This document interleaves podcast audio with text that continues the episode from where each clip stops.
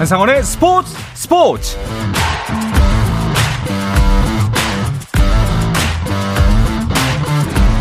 스포츠가 있는 저녁 어떠신가요? 아나운서 한상원입니다. 오늘 하루 이슈들을 살펴보는 스포츠 타임라인으로 출발합니다.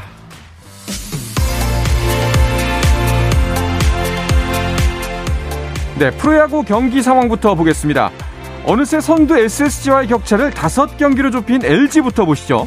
소형준 선발의 KT를 상대하고 있는데요. LG의 선발은 김윤식입니다. 양팀 치열한 투수전을 펼치고 있습니다. 0대 0의 균형은 LG의 오지환이 솔로 홈런으로 끊어냈습니다. 7회 말 현재 LG가 1대 0으로 앞서고 있습니다. 자, 이제는 안심할 수 없는 선두 SSG 연패에서 탈출해야 하는 상황인데요. NC와의 경기에서는 선취점을 빼앗겼지만 김강민의 적시타, 바로 이어진 하재훈의 솔로 홈런으로 경기를 뒤집었습니다.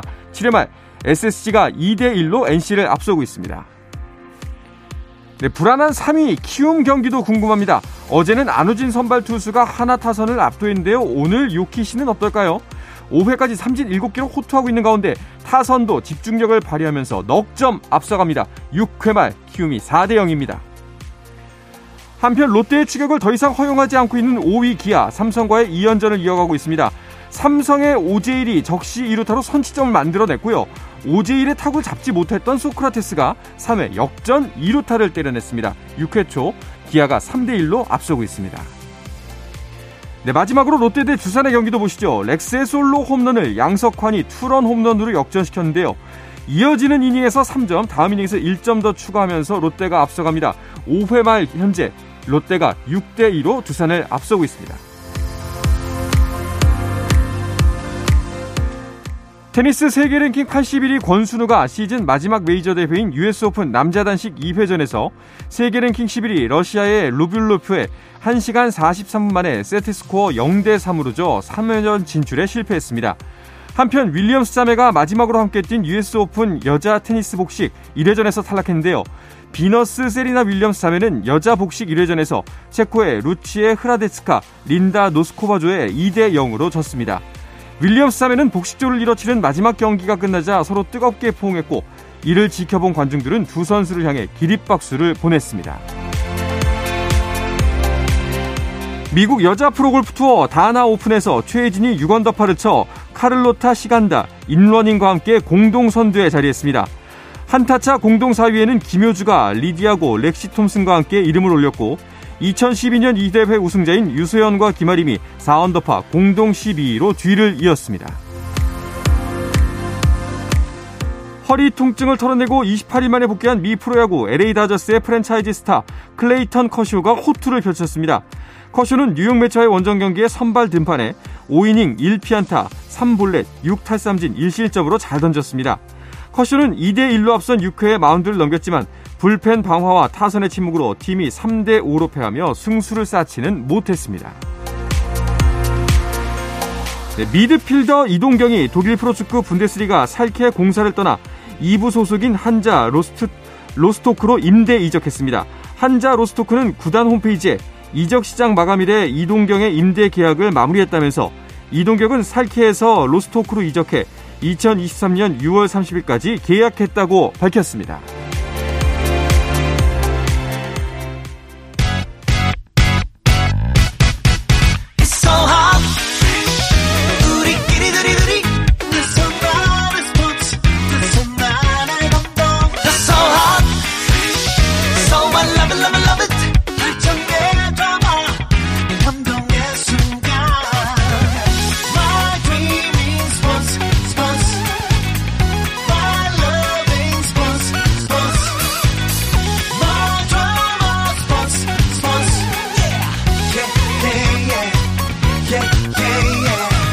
스포츠 스포츠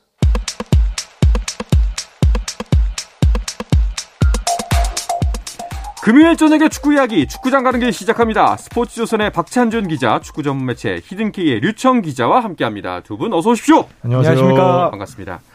자, 오늘은 이제 스플릿 라운드가 얼마 남지 않은 상황이니까요. 그 K리그 이야기를 좀 심도 있게 나눠볼까 합니다. 마침 지금 K리그 1 두 경기가 진행 중입니다. 네, 수원FC와 제주의 경기 진행되고 있고요. 인천과 강원의 경기 진행되고 있는데요. 제가 들어오기 전까지 체크한 바로는 수원FC와 제주의 경기는 제주가 2대 1로 앞서고 있고요. 네. 인천과 강원의 경기는 0대 0으로 아직 득점이 나지 않은 상황입니다. 그렇습니다. 수원이 먼저 1대 0으로 앞서갔는데요. 주민규 선수가 동점골 그리고 안인범 선수가 역전골을 넣고 아직 그 인천과 강원의 경기는 득점이 없는 상황입니다. 후반 4분 그리고 후반 33분 진행되고 있고요. 자, 오늘 경기를 하고 있는 이 네 팀 모두 최근에 많은 이야기거리들을 만들어내고 있는 팀들이죠. 네, 일단 지금 강원과 경기하고 있는 인천은 원래 이제 이 시절 가을이 돼야 전어가 와야 아, 경기를 하기 시작한다, 승점을 따기 시작한다는 팀이었는데 네. 봄부터 그 지금 기세를 몰고 와서 아시아 챔피언스리그에 출전할 수 있는 3위를 노리고 있을 정도로 좋은 음. 모습을 보여주고 있고요. 어, 상대인 강원은 어, 초반에는 정말 좋지 않았지만 최근에 엄청난 공격력을 바탕으로 6위 안으로 들어갈 수도 있는 전력을 꾸리고 있습니다. 아, 그리고 뭐 수원FC는 워낙 뭐 이야기가 많은 팀인데 이승우 선수의 부활 그리고 이제 최근에는 김도균 감독이 재계약까지 하면서 오늘 경기를 하고 있고요. 제주는 보강은 상당히 잘했지만 네. 아, 최근 두 경기에서 무승을 하면서 아, 과연 이 팀이 아시아 챔피언스를 갈 수 있을까 이런 우려도 좀 낳고 있긴 합니다. 네. 자, 상위 스플릿 이야기가 계속 나오는데 그 스플릿 시스템에 대해서 설명을 한번 해주시면 좋을 것 같아요. K리그가 2012년에 승강제를 도입하면서 여러 나라를 실사를 했거든요. 그러면서 이제 스코틀랜드식 음. 스플릿 제도를 도입을 했는데요. 그러니까 정규 리그를 치른 후 순위에 따라 이제 두 그룹으로 나뉘어서 운영하는 시스템인데 K리그는 이제 플레이오프 제도가 좀 익숙하잖아요. 한국 스포츠 같은 경우는. 네. 그래서 이 보완 성격으로 이를 택했고요. 그러니까 올 시즌 기준으로 하면은 이제 33라운드 정규 리그를 치르고 순위에 따라서 1위부터 6위 그리고 7위부터 12위까지 두 그룹으로 나눕니다. 그래서 마지막 라운드를 1위와 6위, 2, 4위가 하고요. 7위, 12위끼리 경기를 하는 거죠. 그러니까 음. 최종적으로 38라운드를 치른 후 최종 순위를 결정하고요. 그러니까 만약에 7위가 만약에 6위보다 승점이 높으면 어떡하냐? 그래도 6위는 6위고 7위는 7입니다. 오. 그렇게 진행된다고 보시면 될 것 같습니다. 알겠습니다. 자, 순위표를 보면서 좀 그 이야기를 이어가면 더 좋을 것 같습니다. 류청 기자가 정리를 해 주시죠. 네, 지금까지 28경기를 했고요. 울산 현대가 승점 59점으로 1위를 달리고 있고 여전히 네, 예. 전북이 50점으로 2위를 달리고 있고요. 포항이 3위, 인천이 4위, 제주가 5위, 수원FC가 6위입니다. 그리고 강원과 서울이 7위, 8위인데 6위 수원FC부터 8위 서울까지 승점이 같습니다. 네. 그리고 9위는 수원 삼성, 10위가 대구FC, 11위가 아, 김천, 12위가 성남입니다. 음. 그러니까 이 스플릿 시스템에 따르면은 이제 상위 그룹의 마지노선 이 6위까지의 경쟁을 보면 특히 6위 경쟁을 보면 이제 남은 일정 더 재밌게 볼 수가 있는 거겠죠. 맞습니다. 이제 파이널 A라고 불리는 상위 그룹에 진출하게 되면 최소한 강등 걱정은 하지 않는 거거든요. 음. 올 시즌 같은 경우에는 1 플러스 2 제도를 도입했는데 그러니까 최대 3팀까지 강등이 될 수 있는 상황이거든요. 그러니까 파이널 A에 진입해야 안심할 수 있는 상태고 그래서 매년 6위 싸움이 치열하게 전개가 됐는데 올 시즌은 훨씬 더 좀 치열하게 전개되는 양상이고요. 승점 10점 차가 거의 없는 만큼 정규리그 최종적인 33라운드까지 가봐야 이 결과를 알 수 있을 것 같습니다. 네. 뭐 오늘 지금 이제 6, 7, 8 이 승점이 모두 같은 세 팀이 오늘 다 경기를 펼치기 때문에 어, 오늘 경기 결과에 따라서는 순위가 바뀔 수도 있겠어요. 맞습니다. 예. 네. 자, 그러면 6위 경쟁에 놓여 있는 팀들 좀 더 깊숙하게 들여다보도록 하겠습니다. 어, 수원 FC 같은 경우에는 지난 주말에 성남에 패한 게 좀 아쉬운 상황이죠. 맞습니다. 수원 FC가 지난 라운드에 성남에게 1대 2로 패했는데 선제 실점을 하고도 이승우 선수가 동점골을 넣었지만 음. 마지막에 이제 팔라시오스 선수에게 절묘한 골을 내주면서 패했거든요. 네. 어, 뭐 패한 것도 패한 거지만 사실 최하위의 분위기가 좋지 않은 팀에게 패한 것이 가장 아쉽고 그렇죠. 사실 순위 경쟁에서 가장 중요한 것이 강팀을 잡는 게 아니라 약팀을 음. 무조건 잡는 것인데 음. 그런 부분에서 승점을 어, 잃었다는 게 가장 뼈아픕니다. 아, 이승우 선수가 골을 넣을 때마다 이제 세레모니를 어떻게 펼칠까 굉장히 기대가 돼서 좀 계속해서 지켜보고 있는데 좀 아쉬워요. 네, 이승우 선수 사실 몇 가지 춤을 준비했을까 저도 네. 좀 궁금한데 그래도 지금 11골에 3도움을 하고 있기 때문에 네. 이승우가 와서 부활할 수 있을 것인가 없을 것인가 반신반의했던 분들에게는 이미 답을 줬다고 볼 수 있습니다. 그렇군요. 자, 이렇게 골 잘 넣는 이승우 선수에 또 거기다가 이용 선수까지도 영입을 해서 전력을 보강했는데 좀 아쉬워요. 결과물을 보자면은 어떻게 봐야 되나요, 이걸? 손흥 씨가 경기력을 보면 좀 편차가 좀 있습니다. 그러니까 음. 수비에 고질적인 약점이 있기 때문에 결국에는 공격에서 어떻게 상세를 해주느냐가 굉장히 중요하거든요. 그러니까 골을 얼마나 많이 넣을 수 있느냐가 중요한데 최근 경기를 보면은 골이 많이 들어간 경기는 승리를 하고 그렇지 못한 경기는 음. 패하고 뭐 당연한 경우일 수 있지만 어쨌든 근데 그 내용이 굉장히 좀 다르거든요. 그러니까 잘할 때는 손흥 씨 특유의 이 삼자 패스를 통한 뒷공간 공략이 상당히 잘 이루어지는데 못할 때는 흔히 말하는 이 무지성 크로스. 그러니까 뒤에서부터 그냥 무턱대고 때려넣는 롱볼이 굉장히 많거든요. 개인적으로 제가 기사도 썼는데 이용 딜레마라고 제가 표현을 했었거든요. 네. 그러니까 이용이 경험이 많은 선수기 때문에 이 공간을 미리 선점하고 공을 받는 움직임은 굉장히 좋아요. 그런데 과거처럼 스피드가 살지 않다 보니까 엔드라인이나 혹은 하프 스페이스까지 침투하지 못하면서 멀리서 때려넣는 얼리 크로스 숫자가 너무 많거든요. 그러다 보니 상대적으로 이 정확도에서 좀 떨어지는 모습을 보기에 답답한 롱볼 축구가 좀 반복되는 느낌을 받을 수 있거든요. 네. 기록을 보면 명확한데 수원FC가 올 시즌 평균 크로스 시도가 15회 정도인데 성남전에서 이용 선수 혼자 때린 크로스가 15개였습니다. 그러니까 이 자체만으로 수원FC가 얼마나 약간 좀 단조로운 공격을 하고 음. 있었 는지를 보여준 대목이라고 할 수 있을 것 같아요. 이게 확실히 그 이용 선수 스피드가 떨어진다라는 지적은 좀 여러 군데서 나오고 있는데 두 분이 보기에도 확실히 그런 게 눈에 띄나요? 어, 저는 뭐 눈으로는 확인하지 못하겠지만 박찬중이 다 얘기했듯이 이용 선수가 사실 연계도 잘하고 뭐 스피드가 그렇게 빠른 선수는 아니었지만 뭐 베이스라인까지 파고들어서 올라가는 크로스도 많았는데 최근에는 킥이 워낙 좋다 보니까 거기에 의존하는 모습이 좀 보이긴 했고요. 음. 게다가 또 수원 FC는 실점이 많은 팀인데 이렇게 한번 끊기면 뒤로 가서 더 경기가 어려워지기 때문에 분명히 생각보다는 아쉬운 기량을 펼치고 있는 건 맞는 것 같습니다. 맞아요. 딜레마는 딜레마네요. 진짜 말씀대로. 네. 알겠습니다. 자, 어쨌든 상위 그룹을 향한 치열한 경쟁을 하고 있는 상황에서 또 수원 FC가 김도균 감독과 연장 계약에 합의를 했습니다. 맞습니다. 이 수원 FC 8월 마지막 날 김도균 감독과 2년 재계약을 공식 발표했는데요. 김, 김도균 감독이 2019년 수원 FC의 지휘봉을 잡은 이래 첫 해에는 K1, K리그 1 승격을 시켰고요. 지난해에는 구단 최초로 상위 스플릿 진출 등 수원 FC 전성 시대를 이끌었는데요.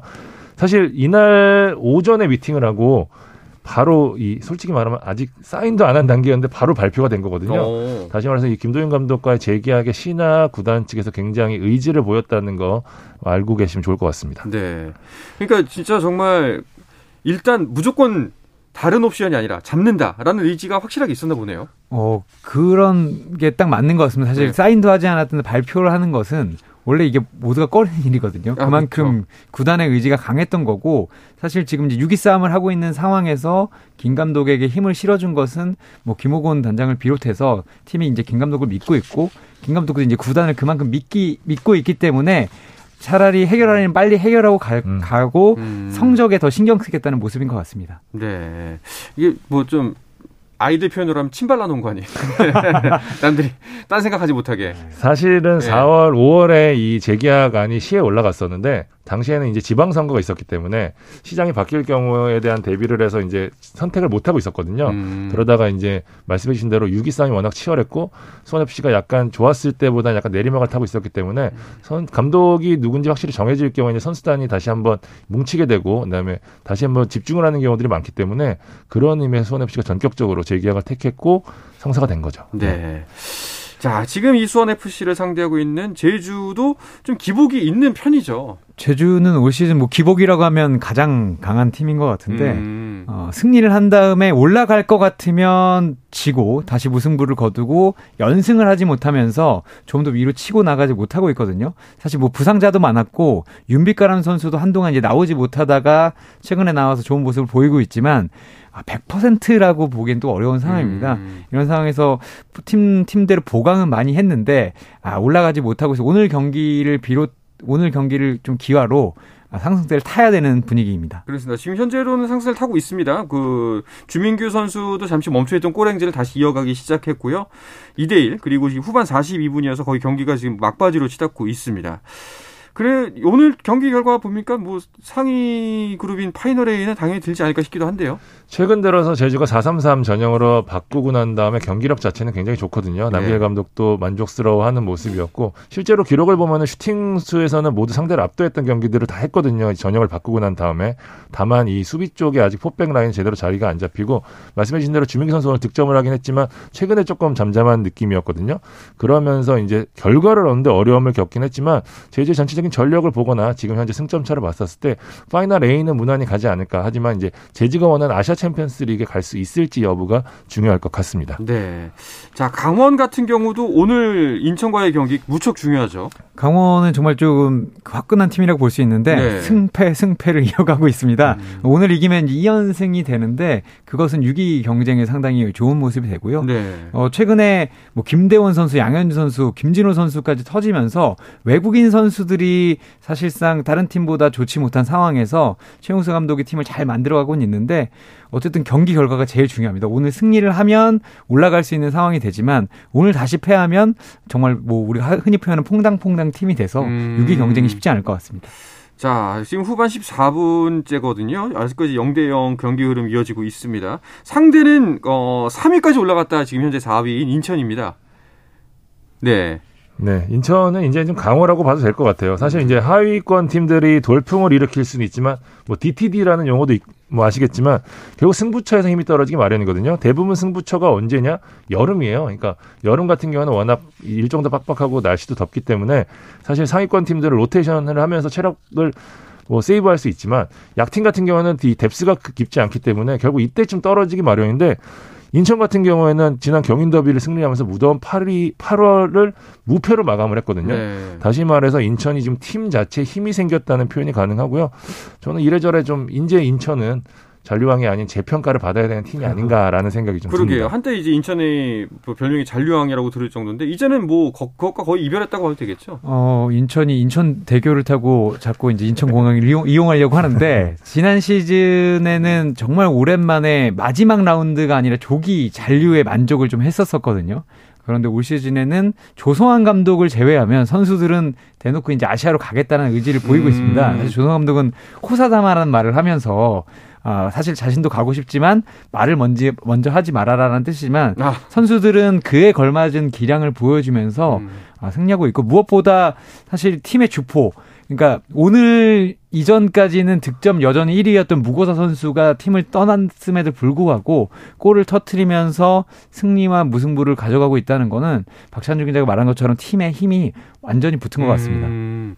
아 그런데 진짜 뭐 그들의 바람처럼 또 팬들의 바람처럼 아시아 챔피언스리그로 갈 것 같겠다 했는데 또 악재가 터졌어요 인천 같은 경우에. 맞습니다. 핵심 공격수 에르난데스가 지난 서울전에서 기성용 선수 태클에 걸려 넘어지면서 이 부상을 당했는데요. 스캔 결과 인대뿐만 아니라 연골까지 손상 부상을 어. 입었다는 진단을 받았는데 뒷이야기 조금 전해드리면 병원 진단은 일단은 굉장히 안 좋은데 에르난데스 선수는 사실 통증을 못 느끼고 있다고 해요. 그래서 본인은 계속해서 조금만 쉬면 뛸 수 있을 것 같은데라는 얘기를 계속해서 그래서 일단 수술이 아닌 어 재활을 택했거든요. 네. 그러니까 근데 이 재활이라는 게 사실 뭐 빠르게 회복하면은 할 수도 있겠지만 또 중간에 어떤 일이 벌어질지 모르기 때문에 인천 입장에서는 크게 기대를 하진 않지만 어쨌든 재활이 잘 될 경우에는 이 스플릿 후 승부처가 될 수 있는 아시아 챔피언스리그 진출 여부를 가릴 수 있는 승부처 때 에르난데스를 투입할 수 있기 때문에 네. 그 부분에 기대를 거는 눈치입니다. 음, 모쪼록 큰 부상이 아니었으면 좋겠습니다.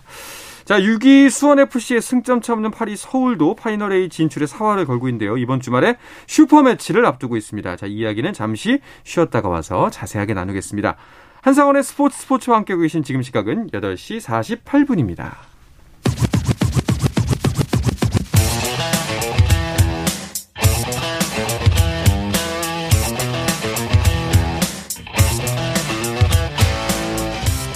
짜릿함이 살아있는 시간 한상원의 스포츠 스포츠 네, 금요일 저녁에 축구 이야기 축구장 가는 길 듣고 계시고요. 축구 전문 매체 히든K의 류청 기자, 스포츠조선의 박찬준 기자와 함께하고 있습니다. 자, 공교롭게도 상위 스플릿 진출을 위한 승부처인 9월의 첫 경기부터 K리그의 최고 라이벌 팀들이 만났습니다. FC 서울 그리고 수원 삼성이 슈퍼 매치로 오는 주말에 격돌하죠. 네, 서울과 수원의 슈퍼매치는 외국에서도 그 주목할 정도로 격렬한 경기였는데 두 팀이 좀 미묘한 상황에서 네. 아, 모두 다 이제 위로 올라가고 싶은 상황에서 만나고요. 어, 서울은 승점 36점으로 이제 8위에 올라 있고 아, 수원 삼성 9위 하고 있습니다. 음. 아, 서울 같은 경우에는 수원을 잡고 지금 6위 위로 올라가야 되는 상황이고 수원 삼성 같은 경우에는 강등 위협은 피었다고 하지만 네. 아, 앞서 말씀드린 올 시즌에는 세 팀까지 떨어질 수 있기 때문에 더 승점을 끌어모으고 자존심도 챙겨야 하는 경기입니다. 네. 어, 서울 같은 경우에는 일류첸코 영입 효과가 꽤 큰 편 아닌가요? 맞습니다. 이 서울 같은 경우에는 좋은 경기력, 그러니까 익수벌이라고 하는 내용에서는 항상 좋은 모습을 보였었는데 마무리에서 좀 어려움을 겪으면서 결과를 만들지 못했는데 여름 이적 시장에서 일루첸코를 영입하면서 이 부분을 좀 해소한 모습입니다. 음. 전북에서 주전 경쟁에서 어려움을 겪었지만 서울이 이적 후 이제 네 골을 터뜨리면서 해결사 역할을 톡톡히 하고 있는데 일루첸코가 살아난 반면에 지금 그 전까지 좋은 모습을 보였던 나상호 선수와 조용욱 선수가 다소 주춤한 모습 보이고 있거든요. 그러면서 약간 이 일루첸코 효과가 반감된 모습을 보이고 있습니다. 네. 자, 경기가 종료된 것 같습니다. 수원FC와 제주와의 경기는 2대1 그 점수 그대로 제주가 다시 한번 또 승수를 채워갑니다.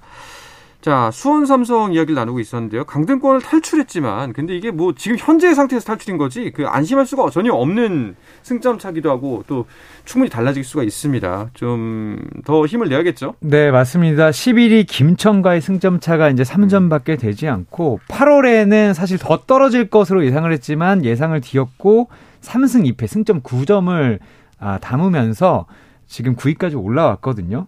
어, 그리고 9월, 그, 그 동안에 득점력이 문제였는데 다섯 경기에서 열두 골을 넣었어요. 사실 그 음. 전까지는 경기당 0.65골밖에 넣지 못하면서 아, 골을 이렇게 넣지 못하는 팀이 과연 살아남을 수 있을까라는 우려가 있었는데 이 부분을 개선을 했습니다. 그런데 이제 9월 첫 경기 그것도 라이벌전에서 승리를 하지 못한다면 다시 한번 분위기가 떨어지고 12, 아, 11위 팀들의 추격을 받을 수 있기 때문에 수원 선수도 분명히 이겨야 하는 경기를 맞습니다. 네. 그 최근 어, 이양 팀의 팀 분위기 모두 흐름을 본다면은 슈퍼매치 어떤 경기가 펼쳐질 걸로 예상되나요? 네 경기 흐름을 보니까 양 팀이 똑같이 패승승 패더라고요. 여기에 또 서울이 홈 경기에 네 경기에서는 패승 패승이고요. 수원도 원정에서는 패승 패승입니다. 그러니까 두 팀이 지금 흐름이 데칼코미처럼 똑같거든요. 이 흐름을 보면 이 말씀해주신 대로 수원이 최근에는 조금 더 득점력이 살아나면서 약간 난타전 양상을 보이고요. 서울은 좀 마무리에 좀 아쉬운 부분 보이는 반면에 좀 안정적인 모습을 보이고 있었는데 서울이 또 이한범 선수까지 시즌 아웃이 되면서 지금 오스마르 이한범 두 핵심 센터백 없이 지금 시즌을 지금 하는 중이란 말이에요. 그렇기 때문에 저는 수원의 공격력이 살아난 부분이 아무래도 이 서울의 약해진 수비력을 좀 공략할 수 있지 않을까라는 측면에 좀 기대를 하고 있고요. 네. 그런 의미에서 서, 수원에서는 좀 오현규 선수의 역할이 굉장히 중요할 것 같고 서울에서는 이 수비진을 잡아줘야 되는 이상민 선수의 역할이 굉장히 중요할 것 같습니다. 네, 지금 말씀드리는 순간 인천과 강원의 경기 강원이 먼저 선취점을 냈습니다. 어. 후반 21분이고요. 자, 1대 0으로 강원이 앞서갑니다. 자, 그리고 제주와 수원의 경기 아직 끝나지 않았습니다. 죄송합니다. 제가 지금 소리를 못 듣고 화면만 보기 때문에 예, 그 심판의 주심의 휘슬 소리를 보고서 종료가 된 줄 알았는데 아직까지 종료가 되지 않았고요.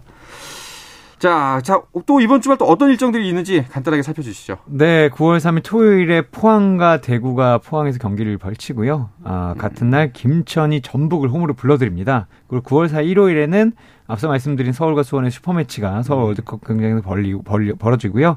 아, 12위 성남과 1위 울산의 경기도 탄천 종합운동장에서 펼쳐집니다. 음, 성남과 울산의 경기도 눈이 가네요. 맞습니다. 예. 예.